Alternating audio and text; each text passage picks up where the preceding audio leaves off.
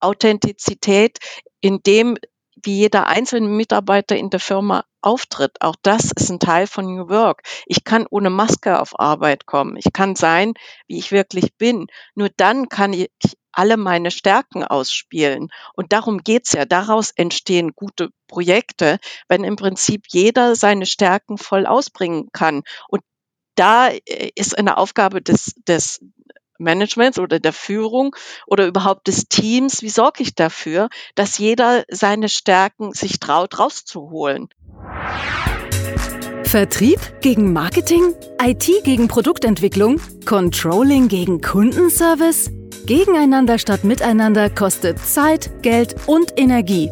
Hier im Blickwinkel Kunde Podcast schärft Oliver Ratajczak den Blick fürs Wesentliche. Zufriedene Mitarbeiter, die abteilungsübergreifend zusammenarbeiten, um gemeinsam ein Ziel zu erreichen, profitable Kundenbeziehungen. Hallo, schön, dass du wieder dabei bist bei einer neuen Ausgabe des Blickwinkel Kunde Podcast. Heute habe ich zwei wunderbare Gäste, Gästinnen, wie, äh, äh, dabei sozusagen, nämlich die Kerstin Bischof und die Anke Schmiteinski von äh, Alter Medianet.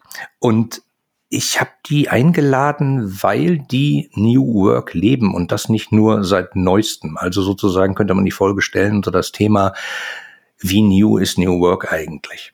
Und äh, deswegen möchte ich euch jetzt mal begrüßen. Hallo Kerstin, hallo Anke. Hallo. Hallo. Schön, dass es geklappt hat. Wir kennen uns jetzt, äh, Kerstin, seit, ich weiß gar nicht, ein, zwei Jahren. Mhm. Wir haben uns im Online-Marketing-Umfeld kennengelernt und äh, vor kurzem hast du gesagt, wir müssen mal reden. Und äh, Worüber? Das klären wir gleich, aber vielleicht äh, sagt ihr beide mal, äh, wer ihr seid, wo ihr herkommt und was ihr genau so macht, damit die Zuhörer einsortieren können, äh, warum ihr darüber reden könnt. Also, also die Alta Medinet ist eine Medienagentur für Gesundheit und Nachhaltigkeit. Ähm, wir liefern so das Spektrum der klassischen Agenturleistungen mit einem Schwerpunkt auf Online-Marketing. Daher kennt ihr euch ja auch.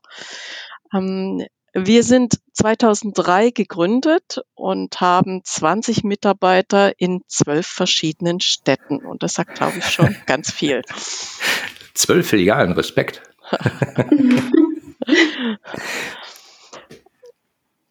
Spannend. Ähm, 2003 gegründet, das ist schon wirklich eine lange Zeit. Ähm, wie kam es dazu? Also habt ihr direkt gesagt, äh, wir gründen jetzt mal eine Medienagentur oder?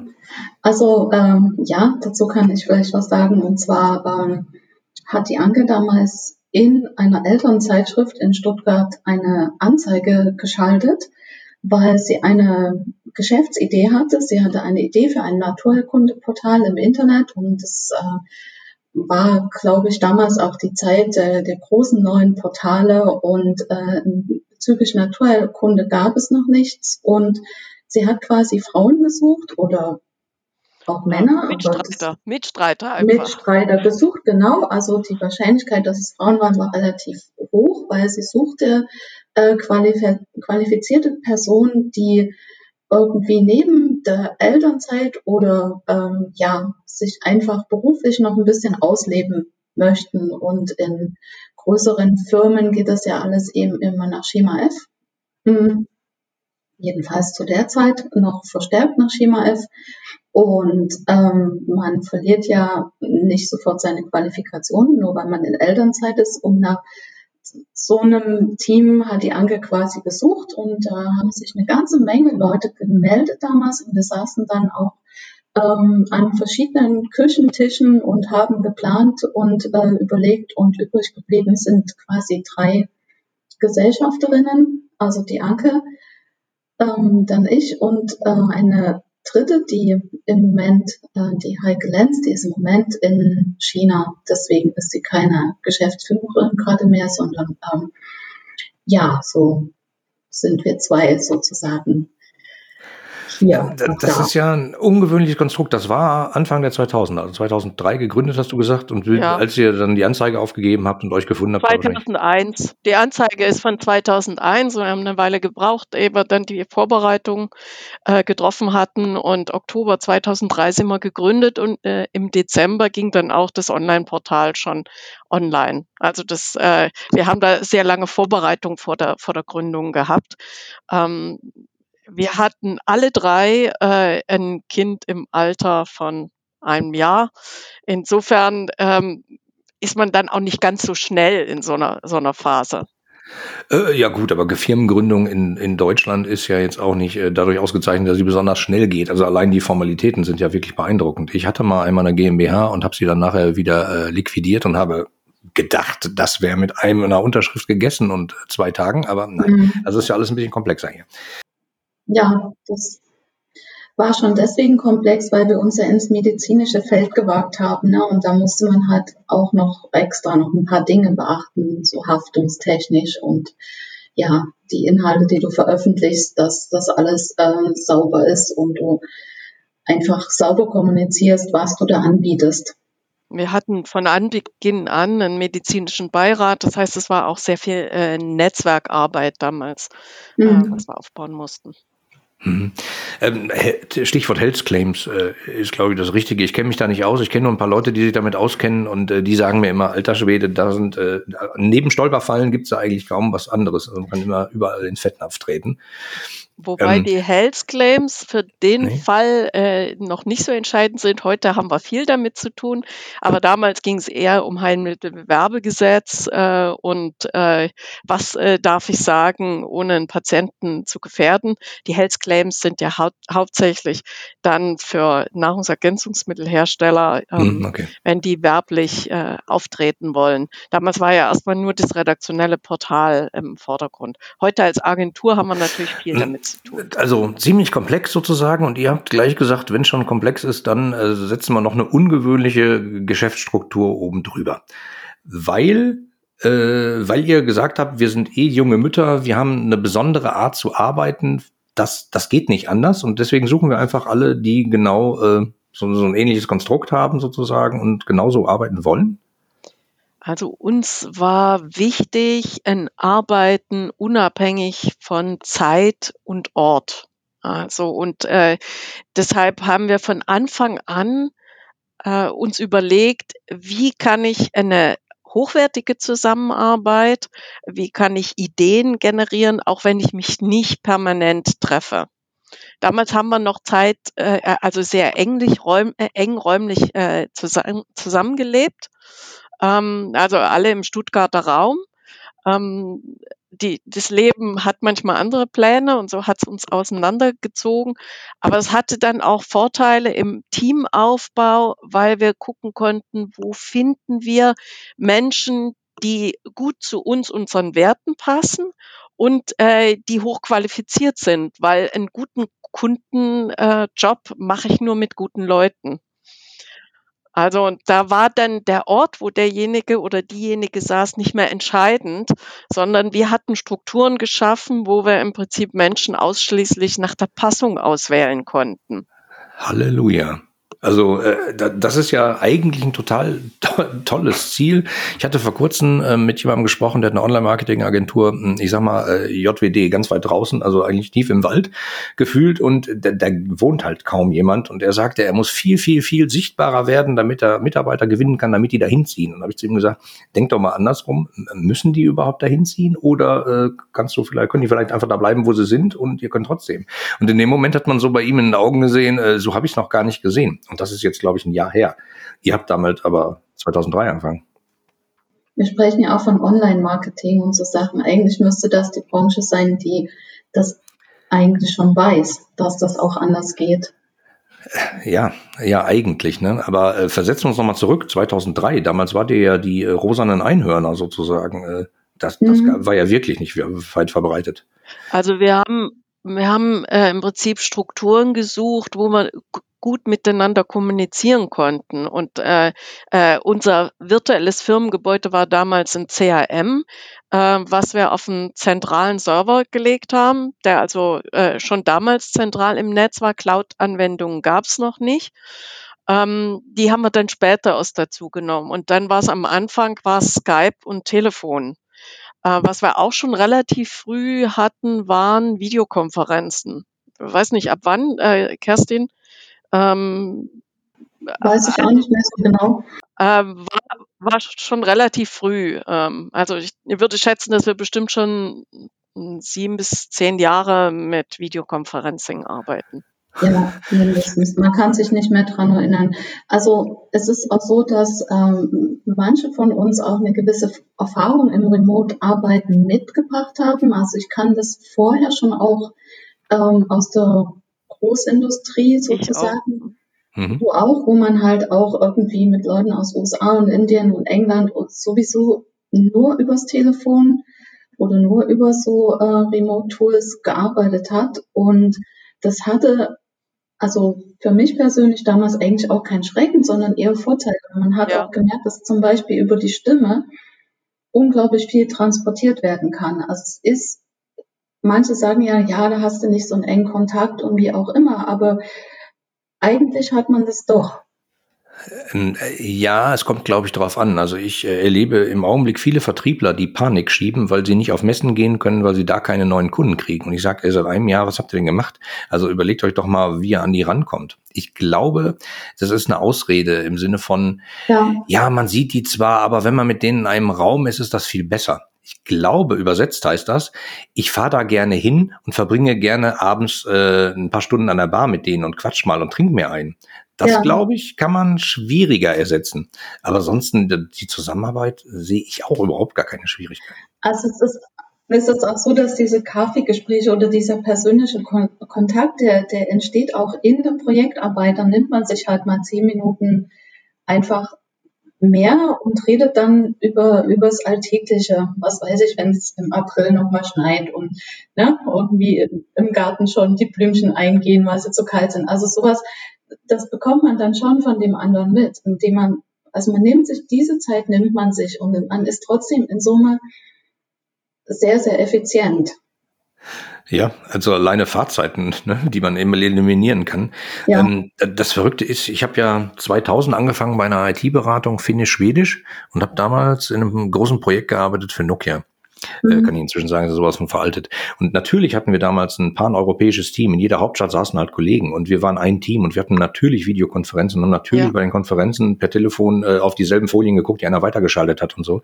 Jetzt bei Corona habe ich so das Gefühl, die Leute sagen so, ey cool, dass das jetzt mal letzte Woche einer erfunden hat, diese Videokonferenzsysteme. Mhm. Also ich kannte es auch. Ich habe auch EU-Projekte geleitet in der Industrie und habe die Erfahrung mitgebracht, habe auch gesehen, wir haben gemeinsam Software entwickelt, ähm, dass das geht äh, über die Entfernung. Äh, also und das hat uns sicher auch die Sicherheit gegeben, damals äh, äh, relativ selbstverständlich zu sagen, wir gründen eine Firma in dieser Struktur. Ja, äh, eigentlich total naheliegend. Und das Verrückte ist ja noch, äh, das wird ja jetzt heute ganz gerne gehypt, das ganze Thema, also sozusagen ortsunabhängig, zeitunabhängig arbeiten, das ist dann New Work und da müssen wir jetzt mal erstmal Schulungen machen, Zertifizierung und uns mhm. angucken, wie das so geht. Und, und die lebt das einfach, ohne unbedingt gewusst zu haben, dass es so heißt.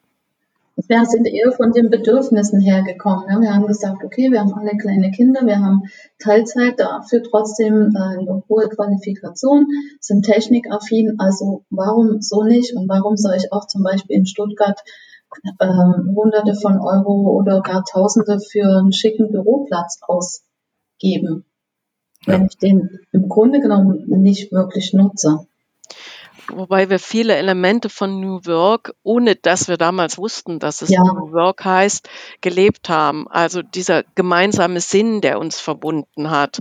Ähm, mhm. also wir nennen uns Medienagentur für Gesundheit und Nachhaltigkeit und äh, uns ist wichtig, für das Werbung zu machen, äh, für die Menschen zu arbeiten, deren Werte wir teilen. Äh, also das ist für uns äh, wirkliches, authentisches Marketing. Nur wenn ich mich mit dem Produkt des Kunden identifizieren kann, kann ich wirklich kreativ für ihn werden. Nur dann kommt wirklich eine gute Leistung für den Kunden raus. Ähm, also, und äh, dieser gemeinsame Sinn ist ja ein wesentliches Element von New Work. Und wenn der gemeinsame Sinn da ist, äh, verschwindet die Notwendigkeit, den anderen zu kontrollieren, weil ich weiß, äh, aus sich heraus inhärent arbeiten wir am gemeinsamen äh, Projekt, arbeiten wir an einer gemeinsamen Idee. Und äh, also meine Erfahrung immer als Führungskraft war, wenn es mir gelungen ist, Menschen zu begeistern, dann waren die voll dabei. Und äh, wenn ich wenn ich kontrollieren hätte sollen, was nicht meine Art ist, dann habe ich schon verloren, weil ich von dem äh, Mitarbeiter nur einen Bruchteil der Leistung kriege.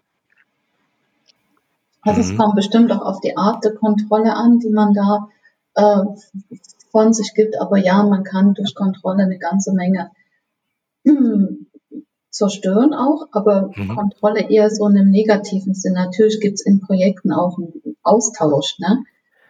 Ja, es ist ja auch gar nicht schlimm. Man muss ja wissen, wie lange wie lange habt ihr gebraucht, äh, der Kunde muss das bezahlen, was ja. im Zoll gebraucht und so weiter und so fort. Das ist ja nicht Kontrolle im Sinne von, ich kontrolliere dich, weil ja. ich dir nicht vertraue, sondern äh, muss man halt machen, weil irgendeiner muss es halt zahlen und irgendwo hat das ein bestimmtes Budget, da muss man mit hinkommen und so. Also uns, uns ist es egal, wann und wo die Mitarbeiter arbeiten, äh, äh, wann sie anfangen zu arbeiten oder wie lange sie Pause machen. Aber uns natürlich müssen Zusagen gegenüber dem Kunden äh, eingehalten werden und das weiß der Mitarbeiter genauso. Ähm, aber was uns wichtig ist, dass Mitarbeiter zufrieden sind, äh, dass es ihnen, dass sie sich wohlfühlen. Nur dann kommen gute Kundenprojekte raus. Ja, da würde ich mal sagen, Dankeschön, das war die Quintessenz. Äh, das, predige ich ja auch schon seit 130 äh, Folgen jetzt inzwischen. Ähm, nur trotzdem, wenn man sich mal so umschaut, ähm, ist diese Botschaft ja noch nicht so richtig weit angekommen. Also wenn, wenn ich angerufen werde als Kundenbrille und soll mir Sachen angucken, Kundenprozesse, dann bin ich ja auch meistens und sage so, jetzt richten wir einen Blick mal nach innen, gucken wir die Mitarbeiter an, wie sind da, wie klappt das mit der Zusammenarbeit, abteilungsübergreifend und dann kriege ich meistens sowas zu hören wie, nee, nee, nee, jetzt nicht Mitarbeiter, jetzt heute Kunde. Und äh, es ist halt schwer zu trennen. Mhm. Es geht Hand in Hand. Äh, Gerade im Kreativbereich, ähm, wie kann ein Mensch kreativ sein, der sich nicht wohlfühlt? Also das geht für mich geht das nicht zusammen. Ich krieg nur dann ein gutes Kundenprojekt hin, wenn die Mitarbeiter gut zusammenarbeiten, weil dann ist die Freiheit da, auch Ideen zu generieren. Mhm. Ähm, und äh, wenn der Mitarbeiter sich wohlfühlt. Deswegen sehe ich es als Führungskraft, als meine Aufgabe, dafür zu sorgen, dass der Mitarbeiter sich wohlfühlt und dass, dass er gut arbeiten kann. Aber wir wollen uns auch schon noch wohlfühlen. Ne? naja, ich bin ja, wir sind der Teil. Das ist schon auch wichtig, dass man, also das, solange man morgens aufsteht und, und, und alle, die an der Firma beteiligt sind, auch sich freuen, wenn sie morgens aufstehen, dass sie arbeiten dürfen, dann ist eigentlich alles gut. ja, der Idealfall. Du sagtest gerade alle, die an der Firma beteiligt sind. Heißt das äh, im Sinne von äh, Aktienanteile, Geschäftsanteile beteiligt oder im Sinne von die, die halt äh, am gleichen Strang ziehen? Am gleichen Strang ziehen. Also ja. die, die mit für uns und mit uns arbeiten. Und das ist ja eine relativ, das, die, die ist ja sehr verschieden. Also wir haben äh, ja Festangestellte, wir haben Freelancer, wir haben Studenten, ja. Und trotzdem gilt die Prämisse, dass es, äh, dass sie das spannend finden, dass es Spaß macht und dass sie halt auch ähm, Erfolgserlebnisse haben. Das gilt ja für alle. Wenn ich das so höre und wenn ihr mit einer ähnlichen Botschaft äh, Anfang 2000 rumgelaufen seid, dann muss ich das korrigieren, weil ich gerade gesagt habe, ihr wart sowas wie rosa Einhörner. Also wahrscheinlich eher sowas wie rosa Einhörner mit Glitzer drauf, weil das ist ja noch viel komischer. Ne? Also wir wollen alle arbeiten, wenn wir so meinen, wir wollen auch Spaß haben an der Arbeit. Das ist ja, bei manchen Leuten scheint das so manifestiert zu sein, äh, Spaß und Arbeit gehen nicht zusammen. Mhm. Arbeit ist Arbeit, Schnaps ist Schnaps. Mhm, genau. Ähm, und ich bin auch fest davon überzeugt. Also die Leute leisten doch einfach viel, viel mehr, wenn sie sagen, Mensch, da freue ich mich schon wieder drauf am Sonntag, dass ich morgen wieder äh, ins Büro gehen kann oder mit dem Kollegen, der ist immer lustig. und, genau. und, das kann man doch mit Geld gar nicht aufwiegen. Da kann man doch nicht sagen, oh, wir machen jetzt eine Lohnerhöhung von zwei Prozent, dann sind die wieder drei Monate motiviert. Also das, das sieht man auch, wenn wir, äh, wir haben letzten Herbst äh, mal eine Mitarbeiterbefragung gemacht und so das, was von den Mitarbeitern kam, äh, war, dass sie den Zusammenhalt sehr schätzen, dass sie die Freiheit schätzen, die, die wir den Mitarbeitern bieten und dass es im Prinzip Aufgaben sind, wo sie sich selbst entwickeln können. Ähm, also mhm. jedes Kundenprojekt stellt dann, bringt wieder einen neuen Aspekt mit rein und äh, äh, die Mitarbeiter schätzen auch das, dass sie da mit den Kunden auch mitwachsen können. Ich habe äh, gestern eine Podcast-Folge veröffentlicht, da ging es um Change. Ich hatte die unter der Überschrift gesetzt, äh, 10% ähm, Bits und Bytes und 90% Herz und Hirn. Also so im Sinne von, äh, dachtet doch mal bitte auf die Menschen. Und äh, dann ist Veränderung auch gar nichts mehr, gar nicht mehr so schlimm. Nur äh, das wird ja oft falsch gemacht. Also die Menschen werden immer so vergessen, habe ich das Gefühl.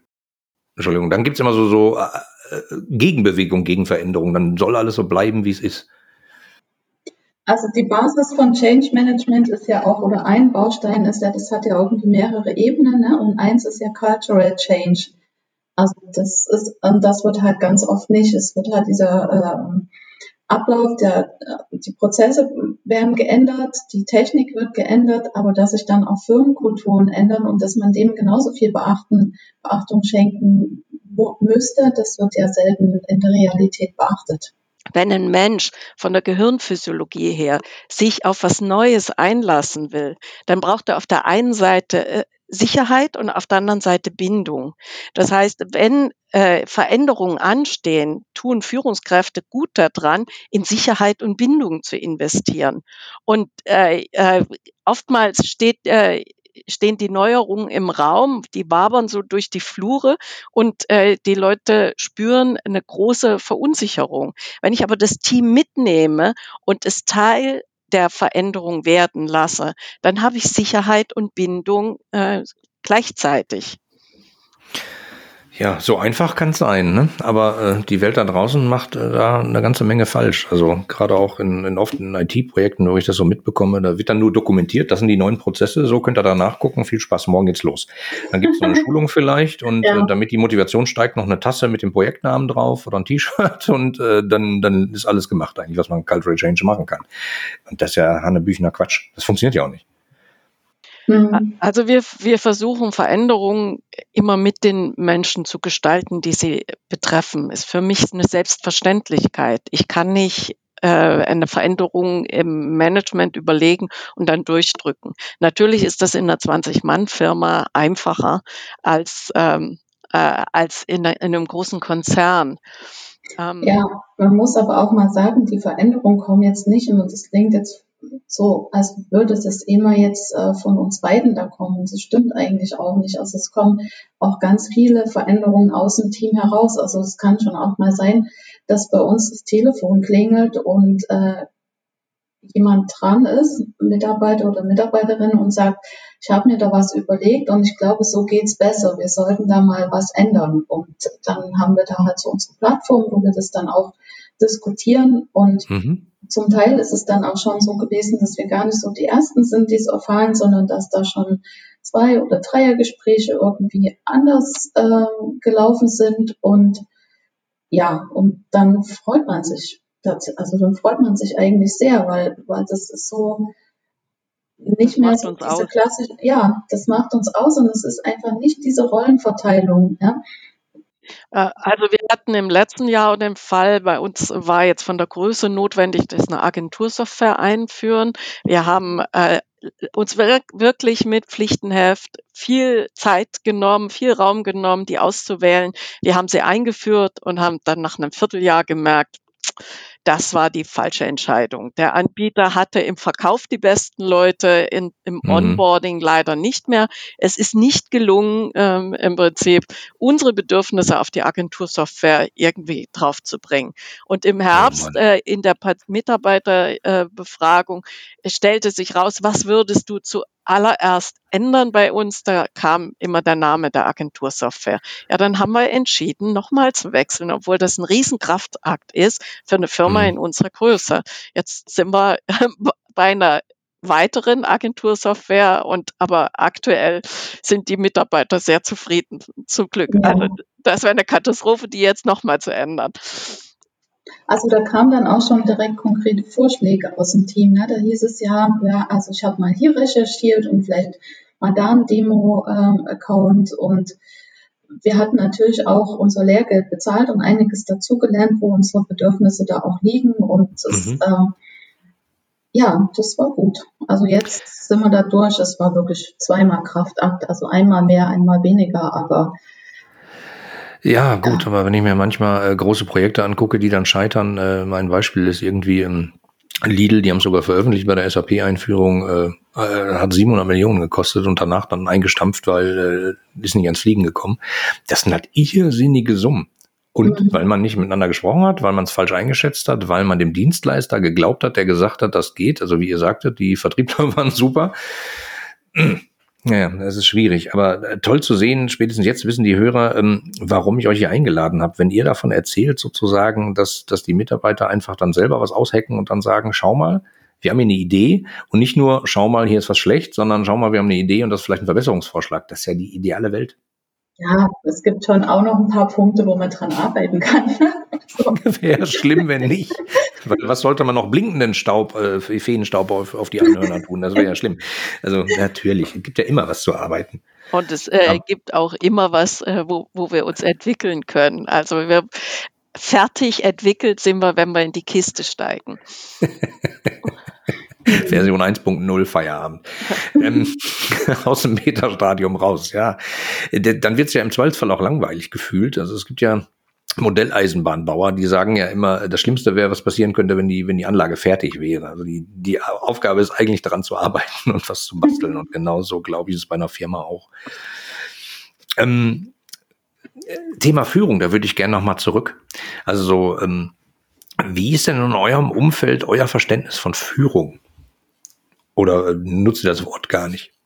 Also darf ich zuerst, bevor du, Anke, so, so die durchdachte Antwort gibst.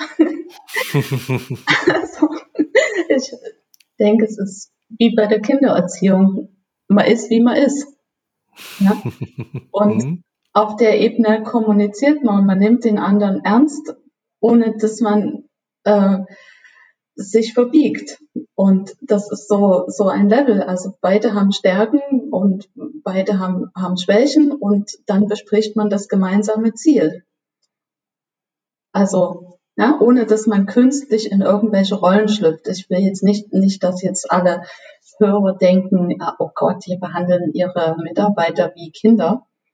Das nicht. Ich meine nur vom Rollenverständnis. Wenn du anfängst, irgendwo zu denken, ich habe jetzt diese Rolle und da muss ich ja theoretisch dies und dies und dies tun, dann wird es sowieso nichts. Also man muss auch einfach, einfach sein, wie man ist und es klappt schon. So, jetzt. Für, für mich ist es äh, sehr eine ne Wertegeschichte. Also ähm, ob ich jetzt, äh, man unterscheidet ja im Kontext von New Work äh, eher diesen administrativen Führungsstil oder den kooperativen oder supportiven äh, Führungsstil. Und ich sehe mich ganz klar auf dem supportiven Führungsstil. Das habe ich aber immer so gemacht, auch schon in der, in der Industrie. Also äh, ich sehe meine Rolle darin, äh, dass äh, im Prinzip die Mitarbeiter einen guten Job machen können. Bei mir jetzt sogar noch stärker, weil ich nicht in Kundenprojekte eingebunden bin. Ich bin eher äh, Thema Akquise, strategische Themen. Äh, Kerstin ist ja bei uns eher in der Operat vertritt den operativen Teil.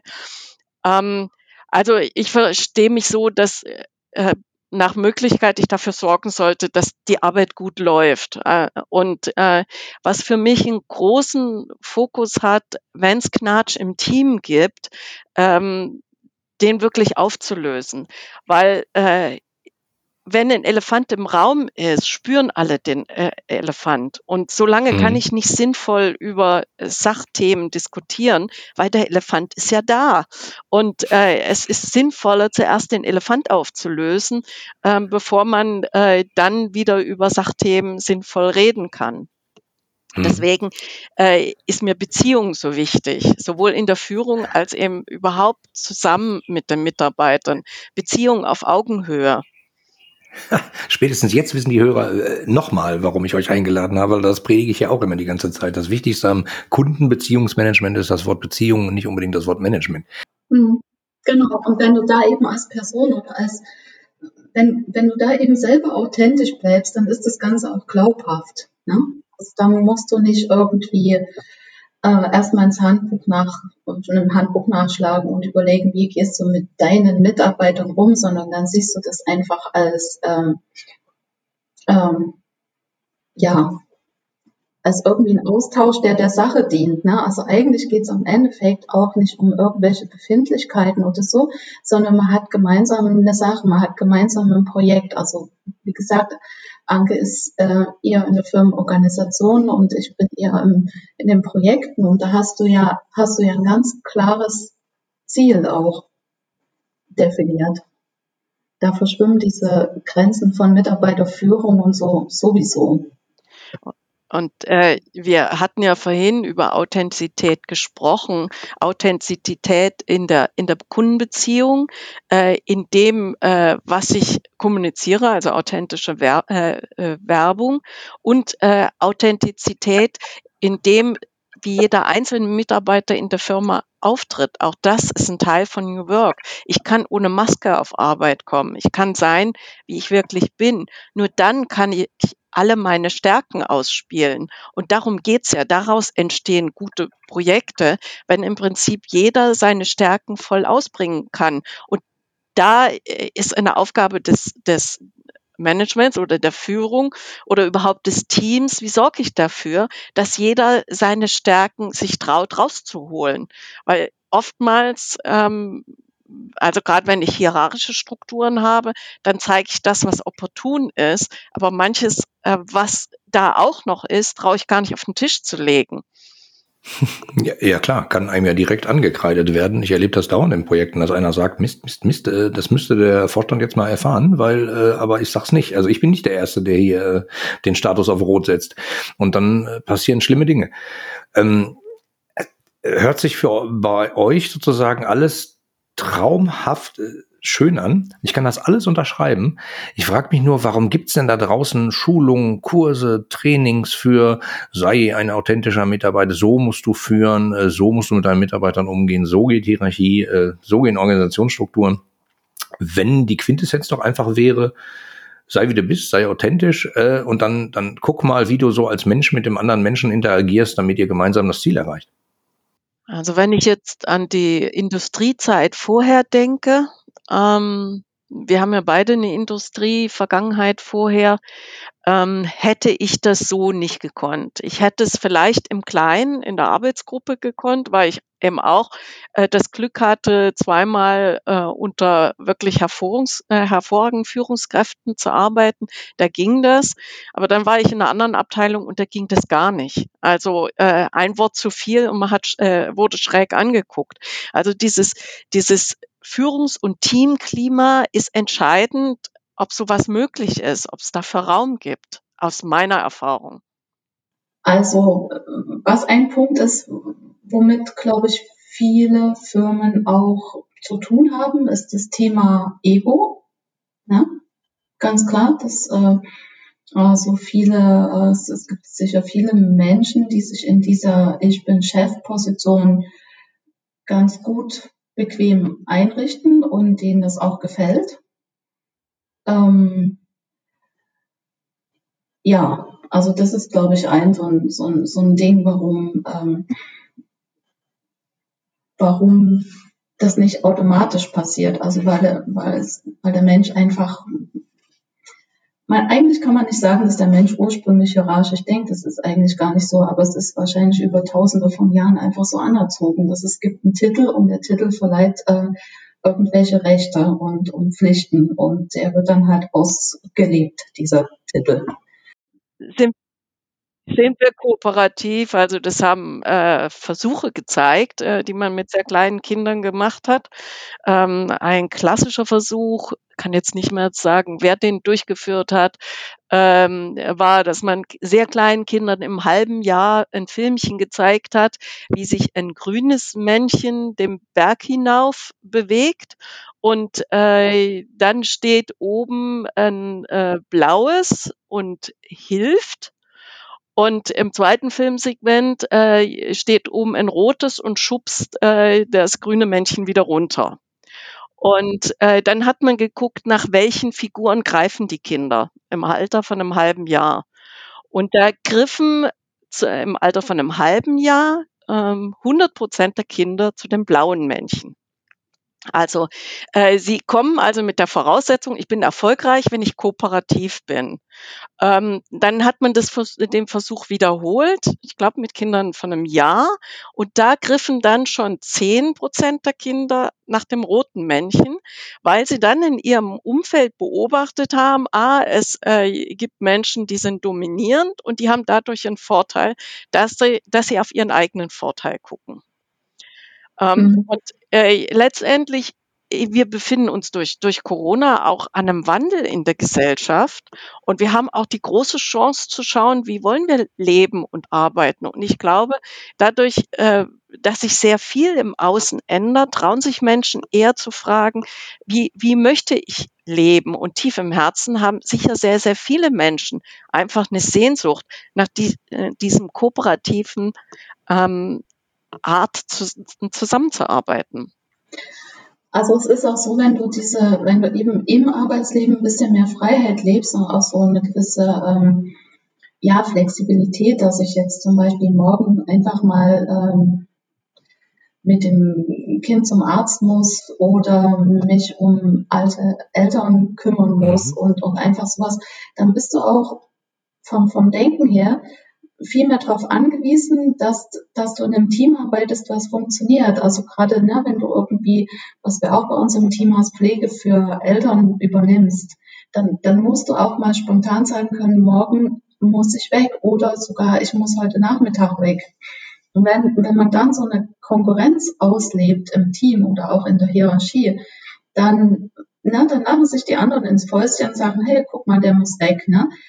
Und das, das willst du nicht. Also du willst in dem Moment, das gehört halt auch zur Freiheit dazu. Wenn du dir Freiheiten nimmst, dann musst du dich auf die anderen verlassen können. Da muss so eine gegenseitige Unterstützung sein. Und das ist eben, also gerade letztes Jahr war, war, war einiges los in, sag ich mal, in der Firma und drumherum hatten einige so ihre, ihre Themen und, und wurden einfach unterstützt. Und wer heute Hilfe braucht, gibt morgen Unterstützung, wenn er das kann und sagt, ja, macht nichts, dann mache ich heute ein bisschen länger oder ja, ich mache es ja heute Abend fertig oder sowas. Ne? Und das, also da kann, da fällt schon ein Teil von dem Egoismus einfach automatisch weg, also durch diese Freiheit. Und bei uns ist halt diese Freiheit so entstanden durch diesen Familienrahmen, weil du den da einfach brauchst. Mhm. Also wenn du nicht, also ja, es gibt auch Firmen, da hast du den nicht, aber hm, also wenn, es gibt natürlich auch Firmen, da hast du den nicht, aber da wirst du nie dein Optimales leisten können. Dann, dann musst du dir irgendwie so ein so einen Job suchen, der dann Teilzeit ne, von um neun bis um eins ist und der, der weit, weit unter deinem Level liegt, was du eigentlich bringen kannst. Mhm. Das wäre schade drum. Das Weil das ist ja auch weit weg von Effizienz und Spaß. Das ja. ist ja unser Ansatz, eine, eine hochwertige Arbeit tun können, auch wenn ich nicht Vollzeit arbeite. Es ist so, dass in unserer Firma keiner Vollzeit arbeitet. Also auch wir Geschäftsführer nicht. Äh, teilweise haben die Mitarbeiter äh, Kinder. Also wir kommen bei 20 Mitarbeitern auf 31 Kinder. Äh, teilweise haben äh, die äh, Kollegen eigene Projekte noch. Und äh, das ist für die Firma eher vorteilhaft, weil sie bringen dann äh, auch Wissen und Erfahrung aus den anderen Projekten wieder mit in diese Firma. Der Mitarbeiter teilt sich ja nicht mhm. und sagt, jetzt arbeite ich für den Kunden, jetzt arbeite ich für den. Der ist ja immer ganz da. Und, auch äh, aus anderen Branchen zum Teil, ne? Also ja. das ist halt so dann, ja, dass man da sehr viel auch mitbekommt mal. Hm. Ja, klassische Arbeitsverträge sehen da anders aus. Ne? Da steht drin, 100% der Arbeitskraft hat zur Verfügung zu stehen, mhm. bla bla bla, irgendwie sowas. Naja, du hast ja ein Recht auf, auf Nebenjob, hast du ja meistens, aber du musst das alles immer abstimmen und sowas, das geht schon. Aber ich weiß gar nicht, ich glaube auch, dass es immer weniger so klassische Arbeitsverträge gibt, vor allen Dingen unbefristete mhm. und sowas, oder? Äh, na, ja, bin ich mir noch nicht so sicher. Äh, und, und also äh, für mich der Horror, mein erster Arbeitsvertrag, den ich, also den habe nicht ich bekommen, sondern ein Arbeitskollege neben mir, das war in meiner Promotion. Da stand drin, weil sie promoviert sind, stehen ihnen Grünpflanzen im Büro zu. Da habe ich gedacht, da, da gehöre ich nicht hin, das hat ja gar keinen Zweck. Also wenn wer so einen Quatsch in einen Arbeitsvertrag schreibt, wie ist denn dann das Verhältnis zum Mitarbeiter? Da ist doch irgendwas im Argen.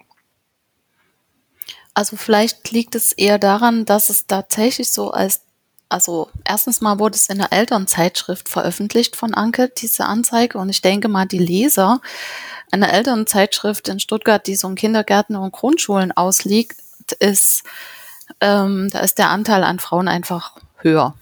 Ja, so. Und es gab nur diese eine Anzeige.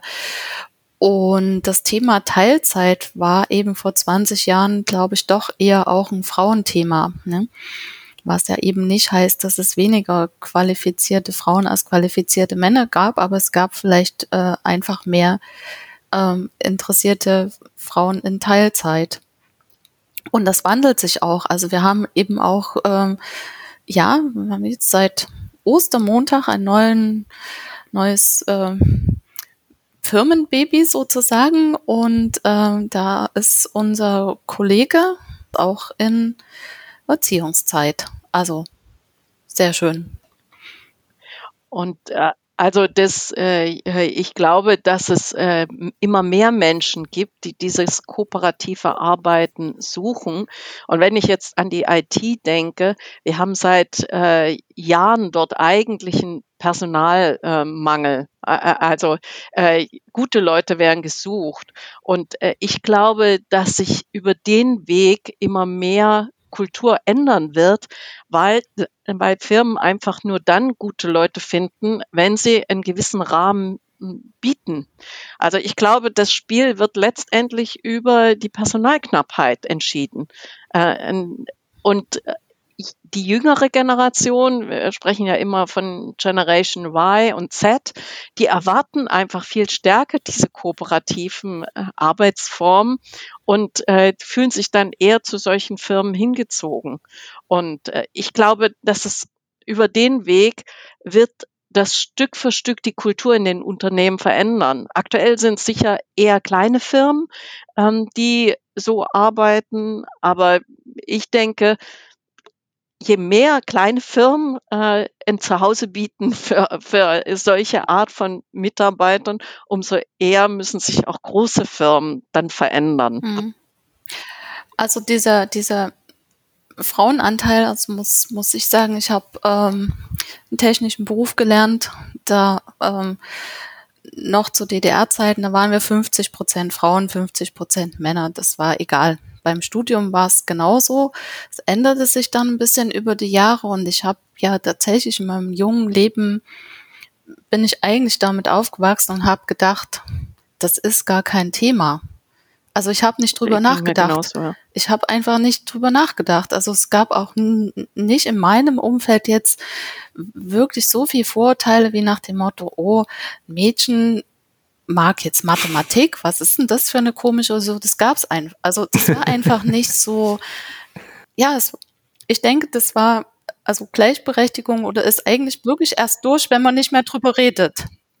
Sehr abstrus, ja genau. Und eigentlich ist sie erst wirklich da, wenn es gar kein Thema mehr ist. Und ich ja? persönlich hatte immer ähm, wenn ich Chefin hatte, dann äh, kam ich immer extrem gut mit denen aus. Ja. Also weil die persönlich waren, waren viel sachlicher. Ja. Gefühlt. Genau. Also äh, ist jetzt äh, definitiv es nicht repräsentativ. Ich hatte keine tausend Chefs, ja, aber. Es ist gefühlt, ist das, ist es vielleicht, ja. Aber möglicherweise, hast du recht, liegt es an unserer beider DDR-Vergangenheit. Ich komme also auch aus, äh, aus den fünf neuen Bundesländern und wir sind mit einer großen Selbstverständlichkeit in den Beruf gegangen. Es war einfach klar, dass wir Familie und Beruf haben werden. Mhm. deswegen war einfach der äh, Anteil der Frauen in der Technik deutlich höher äh, als in den alten Bundesländern äh, aus hm. dieser Selbstverständlichkeit heraus. Also wir haben auch nicht gegründet und haben gedacht, okay, na, lass mal Frauenpower machen. das war eigentlich überhaupt nicht so. Wir haben auch nicht gedacht, lass mal New Work machen oder so. Wir haben einfach gedacht, okay, es gibt so ein paar Randbedingungen, in denen befindest du dich gerade. Also lass uns zusammentun und was und was machen. Also und erst eigentlich erst, als dann wirklich äh, Kundenakquise und Projektgeschäft losging, sind wir darauf gestoßen, aha, wir begegnen hier aber ordentlicher Portion Vorurteilen. Ne? Kein Büro, Frauen, Teilzeit, ja, lasst sie mal machen. Ne? So. also wie gesagt, das, das war so, das, das hat diese Anfangszeit überhaupt gar nicht geprägt, bis eben zu dem Moment, wo uns das dann halt, wenn man auf einer Messe stand, wenn man halt mit so ähm, ähm, gewissen Arten von potenziellen Kunden, die dann auch nie welche geworden sind, äh, gesprochen hat, dann, dann hat man dieses äh, erst gespürt und gedacht, okay, Ähm, so ist es. Andere Kunden haben das geschätzt, äh, unsere flexible Arbeitszeit. Also wir haben sehr viel für äh, Ärzte gearbeitet. Mhm. Ähm, wenn die äh, eben tagsüber in der Praxis waren und dann mit, mit der Designerin abends um acht einen Termin machen konnten, wenn die Praxis rum war, dann haben die das sehr geschätzt und das wäre mit einer normalen Agentur nicht möglich gewesen also äh, äh, es ist beidseitig. Wir waren okay, wir waren Exoten, aber dieses exotische ähm, haben wir geguckt, dass das eben immer auch zum Nutzen des Kunden ist. Es muss für beide zum Nutzen mhm. sein und dann äh, funktioniert's. Aber in dem Moment, Anke, wo wir zur Bank gegangen sind, wo wir einen Kredit haben und wo wir gegründet haben, haben wir uns selber nicht als Exoten gesehen. Nein. Das haben wir erst später gemerkt, als wir uns in dem Markt halt getummelt haben. Mhm. Ja, auf jeden Fall, ja. Aber der, der Erfolg gibt euch recht, das finde ich äh, total spannend. Und ich glaube, die Hörer haben hier eine ganze Menge mitgenommen. Wie ist denn jetzt, wenn, wenn hier eine Führungskraft zuhört oder ein Geschäftsführer und der sagt so irgendwie, hm, äh, vielleicht ist das gar nicht so dumm. Habt ihr irgendwie Tipps für ihn äh, oder sie, worauf die achten sollen? Also wenn Sie sagen, okay, ich habe jetzt hier tradierte Strukturen, äh, aber eigentlich könnte man mehr kooperativ. Wie fängt man an? Mit der eigenen Einstellung zutrauen? Ja, mit der inneren Arbeit.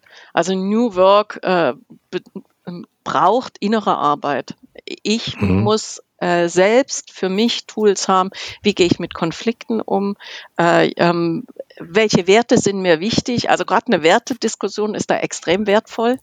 Ähm, mhm. Was ist mir persönlich im Leben wichtig? Ähm, und was würde ich für meine Leute erreichen? Also ich glaube, ich würde einfach, wenn ich jetzt so angenommen, ich hätte jetzt auch, wäre jetzt äh, Chefin von einer, so wie jetzt, 20 äh, Mann-Agentur und, und, und würde jetzt denken, okay, also irgendwie war ich vielleicht zu hierarchisch in den letzten Jahren, ne? Oder zu, hab zu viel. Mhm. Ich würde sie alle mal an einen Tisch holen und eben auch so Fragen stellen, was wärt ihr denn bereit, wenn ihr mehr Freiheit äh, bekommen würdet, was würdet ihr dafür geben oder was, äh, was für Freiheiten sind euch wichtig und welche nicht? Mhm. Also ich, ich würde einfach den Dialog begehen. Also das ist vielleicht so ein erster Schritt. Also erstmal so die eigene Einstellung, dass man halt irgendwo ähm, seine eigene Rolle auch so ein bisschen hinterfragt und mhm. dann den Dialog mit den Mitarbeitern. Ja. Also wie kann man das regeln, dass das gegenseitige Vertrauen, ne?